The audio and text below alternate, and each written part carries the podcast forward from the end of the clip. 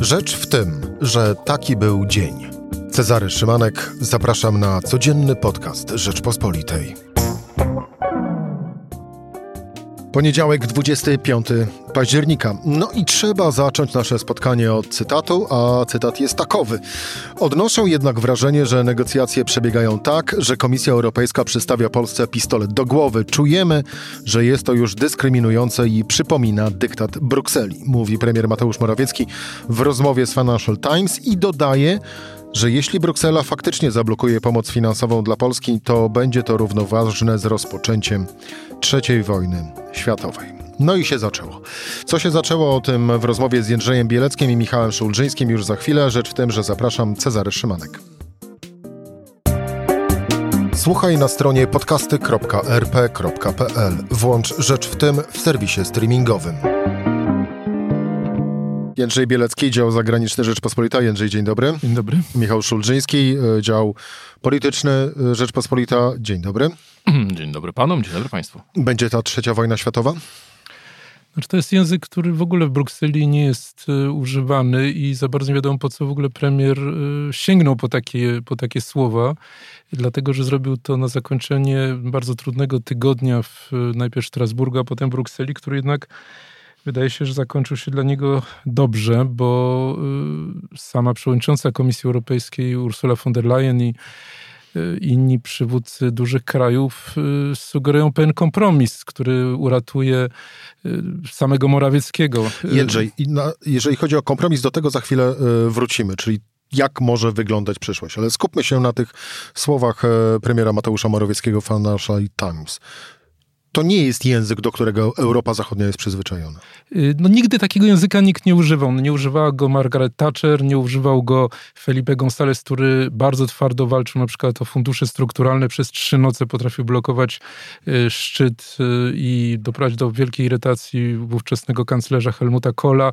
Nie używał tego Silvio Berlusconi, uważany za zagrożenie dla włoskiej demokracji. No nikt czegoś takiego nie używał. Z tego prostego powodu, że to jest handykap, że to jest problem dla tego, który ten język y, używam.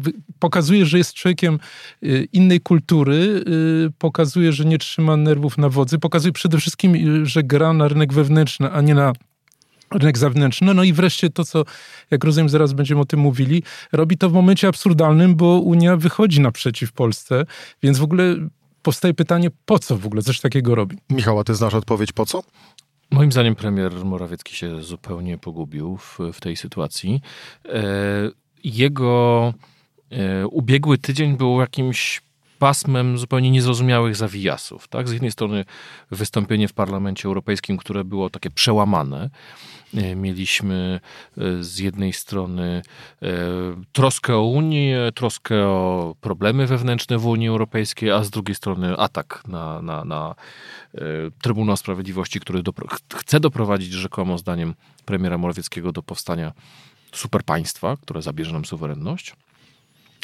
Potem zupełnie inny nastrój podczas tych rozmów. Wiemy, że, że, że nie był zły nastrój rozmów czwartkowych ani piątkowych. Wcale Polska nie była pod takim pręgierzem jak y, w Parlamencie Europejskim. Potem kompletnie absurdalne spotkanie z Marine Le Pen, które nie wiem, co mogło Mateuszowi Morawieckiemu dać, natomiast wiem, co, w jaki sposób mógł, mógł, może na tym, na tym stracić, a poważnie może na tym stracić, bo, bo nie wygląda na poważnego polityka, tak? bo Marine Le Pen jest uosobieniem e, pewnej wizji Europy e, prorosyjskiej, antynatowskiej, antyamerykańskiej, kompletnie tego nie rozumiem. No i do tego mamy jeszcze wywiad z Financial Timesem, w którym premier używa retoryki wojennej nie po to, żeby coś osiągnąć, bo przecież, tak jak powiedział Jędrzej, premier użył tej metafory III wojny światowej w sytuacji, w której tak naprawdę Polska musi tylko wypełnić porozumienie, które mniej więcej zostało zawarte, czyli generalnie likwidujemy Izbę Dyscyplinarną do końca roku, staramy się tam jakoś uporządkować sprawę statusu sędziów, którzy byli ukarani przez Izbę Dyscyplinarną i kasa zaczyna płynąć. W związku z tym yy, po co mówić coś takiego w sytuacji, jeżeli to nie jest już taktyka negocjacyjna, tylko te negocjacje się zakończyły i teraz sto, strony oczekują, e, że będą deal zawarty w czwartek i w piątek realizować. to jest, y, Jędrek twierdzi, działanie na użytek wewnętrzny. Ja mam wrażenie, że to jest znacznie gorzej. To znaczy, to jest trochę bezmyślne i trochę premier Morawiecki zatracił rozumienie, yy, zatracił swoją zdolność, którą kiedyś posiadał, albo wydawało się, że posiada, że jest dobrym graczem i co innego mówi w Brukseli, potrafi rozgrywać opinię publiczną w Polsce. Tutaj za pomocą jednego z najbardziej prestiżowych e, gazet, no bo powiedzmy sobie szczerze, FT to w Unii Europejskiej coś takiego jak Rzeczpospolita w Polsce. E, więc e, za pomocą prestiżow- wywiadu w prestiżowej gazecie podbija stawkę po co? No po to, żeby się potem tak naprawdę wycofać, no bo trzeba się z tej Izby Dyscyplinarnej na końcu dnia wycofać. To było pokazanie słabości jako polityka przez Mateusza Morawieckiego, czy też pokazanie Jarosławowi Kaczyńskiemu, że jestem lepszy niż Marek Suski, który, przypomnijmy, mówił o brukselskiej okupacji.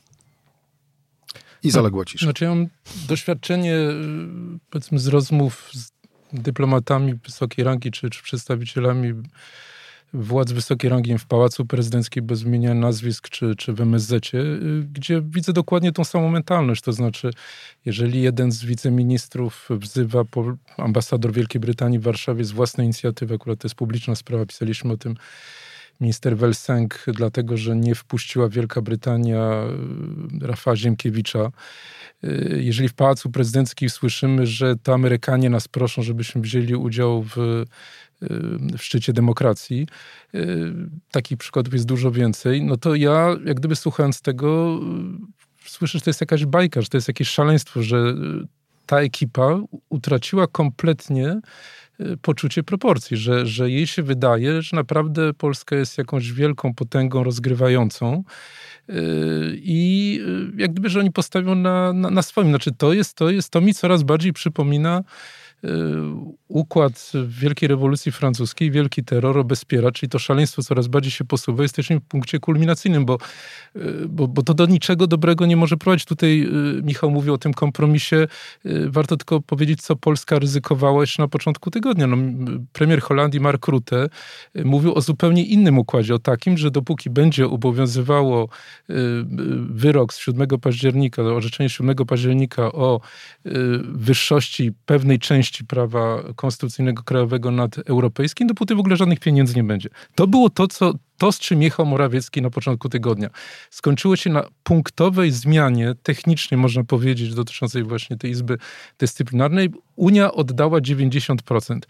Dlaczego oddała? No nie dlatego, że Morawiecki jest świetnym premierem, tylko dlatego, że Niemcy mają nadzieję, że kiedyś ta obecna władza odejdzie, a Polska pozostanie, że chodzi o to, żeby uratować. Unia zainwestowała w Polskę po prostu? To jest wielki projekt zjednoczeniowy, który chyba wykracza poza w ogóle wyobraźnię ludzi, którzy nami dzisiaj rządzą. Znaczy, że y, to, to jest to, co cały czas kanclerz Merkel mówi, że jeżeli y, sytuacja wymknie się spod kontroli, to nie wrócimy do tej zjednoczonej Europy, dlatego że jest bardzo wiele krajów, które takiej Europy nigdy nie chciało.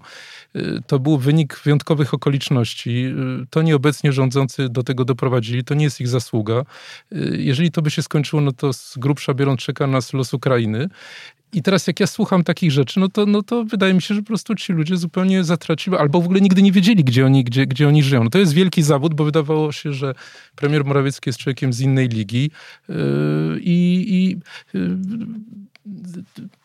Kończ waść, bo Michał już próbuje... Nie, bo ja chcę tylko, ja chcę tylko dopowiedzieć, bo tak. na jednym z prawicowych, okład, okładek z prawicowych tygodników dzisiaj e, czytamy, jak nas oszukiwano, co obiecano Polsce w 2004 roku, gdy wstępowała do Unii Europejskiej. I to jest dokładnie to myślenie. Znaczy, że nie to, że mieliśmy historyczne szczęście największe transfery finansowe w historii, tylko że Polska została oszukana i wykorzystana. Tylko tutaj, Michał, bo akurat byłem też na tym, e, to była końcówka mojego bycia korespondentem w Brukseli, po siedmiu latach podpisanie traktatu akcesyjnego w Atenach, to jest ta okładka tego pisma.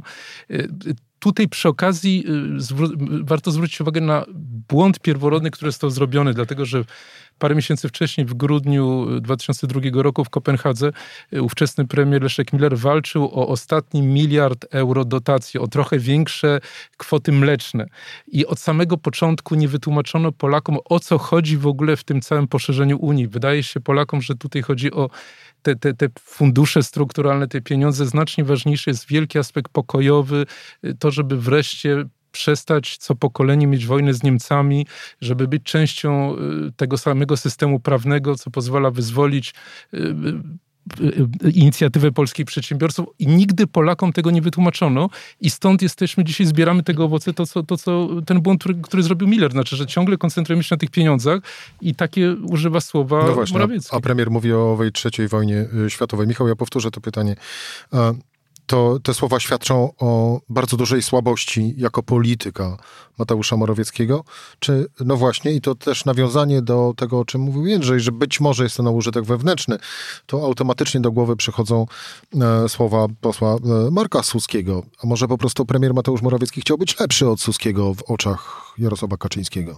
E, ja mam wrażenie, że to jest tak gdyby, że jeżeli popatrzymy na to przez E, mm, perspektywę takiej polityki wizerunkowej, ja zwróciłem uwagę na jedną rzecz, nie pisałem tego jeszcze, zachowałem sobie to do tej audycji, e, a mianowicie e, na żadnym z kanałów społecznościowych premiera Morawieckiego na, na Facebooku, na, na Twitterze, E, nie ma e, polskojęzycznego, nie ma linku do, tej wystąp, do, tego, do, do tego wywiadu.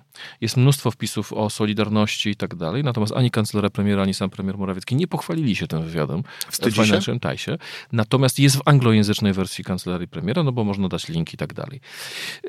Więc może to pokazywać, że premier Morawiecki jak gdyby wie, że popełnił błąd. Znaczy, że użył języka, który jest dokładnie językiem e, takiej ostrej konfrontacji Jarosława Kaczyńskiego ja tutaj w zeszłym tygodniu, jak y, rozmawialiśmy, E, przypominałem e, słowa Jarosława Kaczyńskiego z wywiadu dla sieci, ale warto tutaj przypomnieć słowa Jarosława Kaczyńskiego e, z wywiadu dla Gazety Polskiej. Zmiana władzy w Polsce na uległą i poddaną ułatwi realizację celu strategicznego i dalekosiężnego. Nie jest nim Europa federalna, jest właśnie superpaństwo całkowicie niedemokratyczne z hierarchizacją narodów polegającą na tym, iż jedne utrzymują status suwerennych, na przykład Niemcy i obywatele niemieccy, a Polska i Polacy już nie. Realizacja takiej wizji stała się możliwa po wyjściu Wielkiej Brytanii.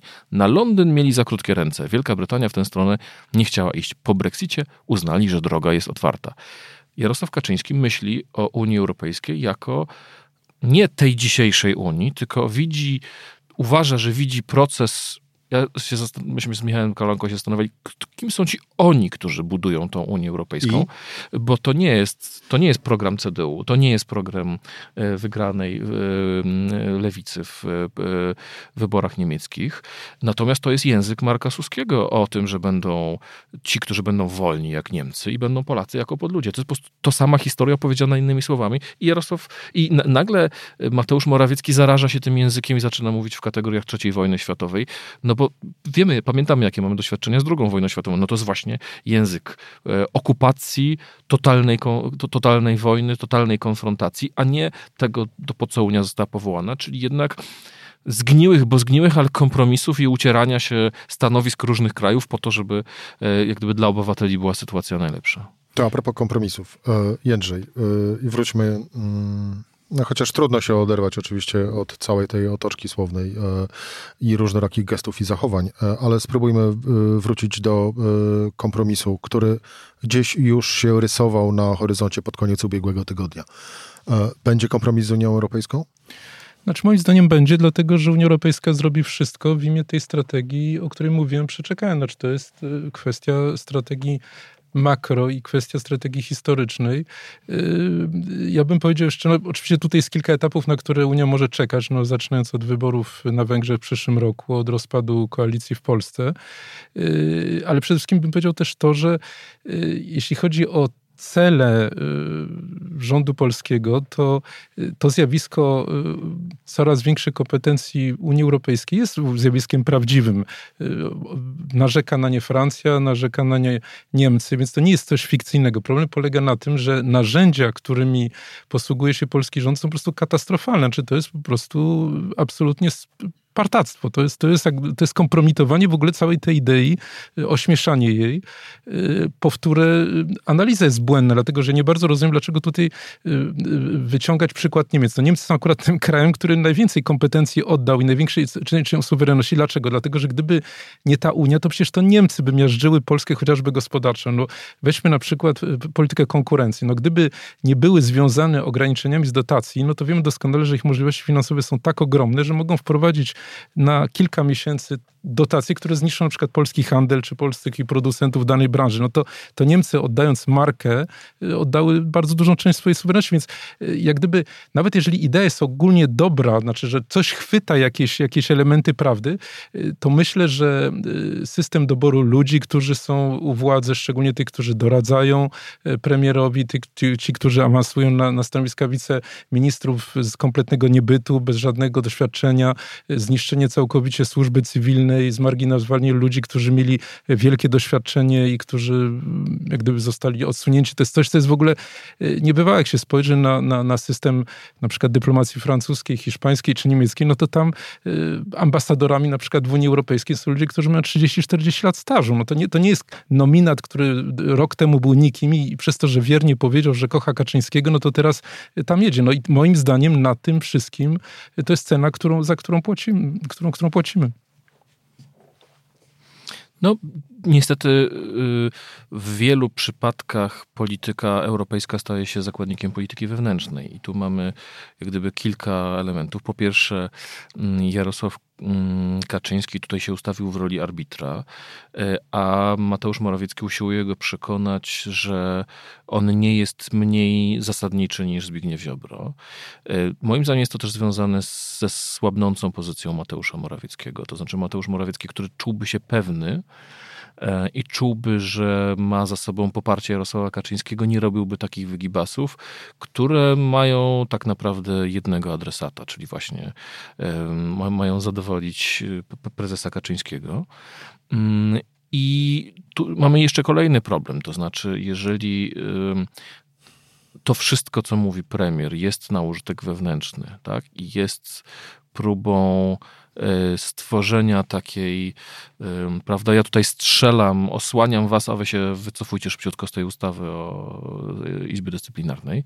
Mm, tutaj, tutaj e, ja, jeżeli dobrze pamiętam, to w New York, w FT po raz pierwszy premier datę podał, tak? tak że do końca, że roku, będzie... tak, do końca roku się z tego wycofamy. Na użytek Polski tego jeszcze nie powiedział, prawda? Mm, no więc to, no to, to jest takie, taki łamaniec. Tak? Z jednej strony deklarujemy, że się wycofamy, e, i to nie jest tak, jak Jarosław Kaczyński przedstawia, że to jest element dalszej reformy, tylko premier mówi tak, no takie są, taki jest polityczny deal z Komisją Europejską, komisja się od tego od nas oczekuje. E, tutaj warto dodać, że e, nie tylko Mark Rutte chciał, żeby uzależnić wypłatę pieniędzy od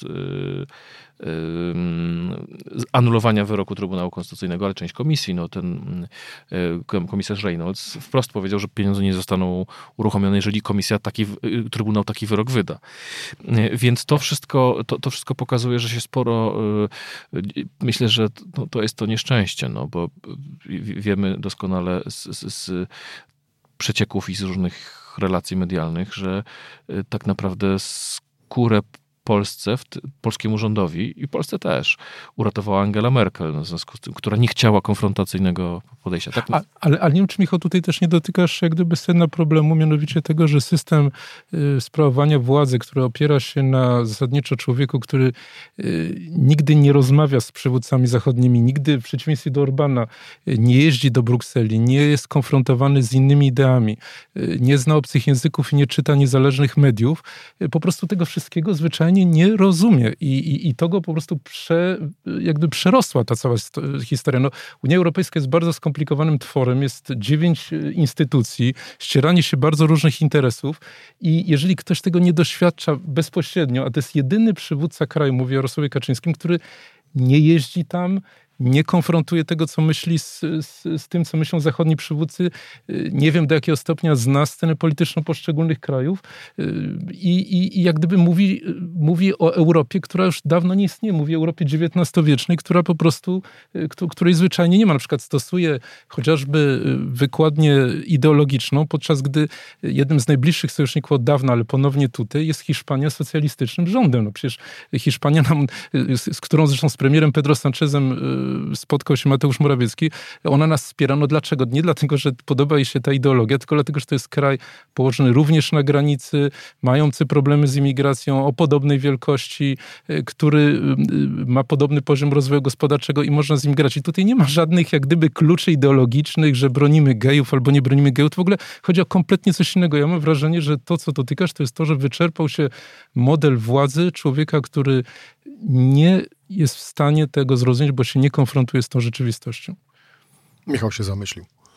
Nie, no bo to, bo to tak naprawdę tylko pokazuje, e, że... Że wszystkie drogi prowadzą do Jarosława Kaczyńskiego. Nie, ale to Viktor Orban tych błędów nie robi, mimo swojego radykalizmu. On tam zawsze jest na tych szczytach. Był, nie wiem, na, od, od, od 10 lat tam jest, czyli, czyli, czyli prawie w 100 szczytach brał udział z iloma przywódcami rozmawiał. To jest kompletnie inne doświadczenie. Nie, ale, to już pokazuje, że pole manewru samego Morawieckiego się e, zamknęło. Tak? Znaczy on był e, wiarygodny i był potrzebny jako ta miękka, technokratyczna twarz, a z drugiej strony on się mógł zasłaniać Kaczyńskim tutaj i tak dalej. Natomiast w, w tej sytuacji on nie ma żadnego pola manewru, dlatego że wszystkie decyzje y, muszą być, y, tu, decyzje podejmuje Jarosław Kaczyński, a nie, a nie Mateusz Morawiecki. W związku z tym on może iść, może sobie wystąpić w Parlamencie Europejskim, może udzielić wywiadu y, prestiżowym mediom, ale no on tutaj całkowicie świeci światłem odbitym i w, ty, w tym układzie władzy właściwie już on nic więcej nie osiągnie. I to jest znowu chyba unikalny przykład wśród tych 27 krajów. Nie ma drugiego takiego kraju. Gdzie, gdzie, gdzie przywódca, który jedzie do Brukseli, tak naprawdę nie jest decyzyjny. No, przywódca jest posłańcem, a, jest nie, posłańcem, a nie tak. negocjatorem, tak. prawda? Tak. Nie jest tak. E, tym, kto, kto wiadomość nadaje. To na koniec, panowie. A e, to jak teraz Mateusz Morawiecki po tych wszystkich słowach pojedzie na kolejny szczyt e, Unii Europejskiej, to jak zostanie przywitany Jędrzej? Znaczy ja myślę, że tutaj tolerancja Unii jest naprawdę bardzo duża, bo tych wersji, możliwości było bardzo wiele i Unia jest bardzo kreatywna. Yy, no podam na przykład przykład taki z 2015 roku, kiedy Niemcy zbudowały wielką koalicję, żeby wyrzucić Grecję ze strefy euro. 15 krajów za tym się opowiedziało. To zawetowała yy, Francja z dwoma innymi państwami i przez to nie zamarły stosunki między Atenami a Berlinem. No to jest podstawa Unii, żeby po prostu yy, funkcjonować na zasadzie dużej elastyczności, tylko właśnie ta elastyczność musi być w postaci tego, że każdy z tych przywódców wie, że tu ustąpi, tam się na coś zgodzi, że widzi to złożoność tej sytuacji. Jędrzej Bielecki, dział zagraniczny, e, Michał Szulżyński, dział polityczny, czyli Rzeczpospolita. Dziękuję. E, Cezary Szymanek, dziękuję bardzo panowie za rozmowę. Dziękuję. Cezary Szymanek to była Rzecz w tym w poniedziałek. Do usłyszenia jutro o tej samej porze.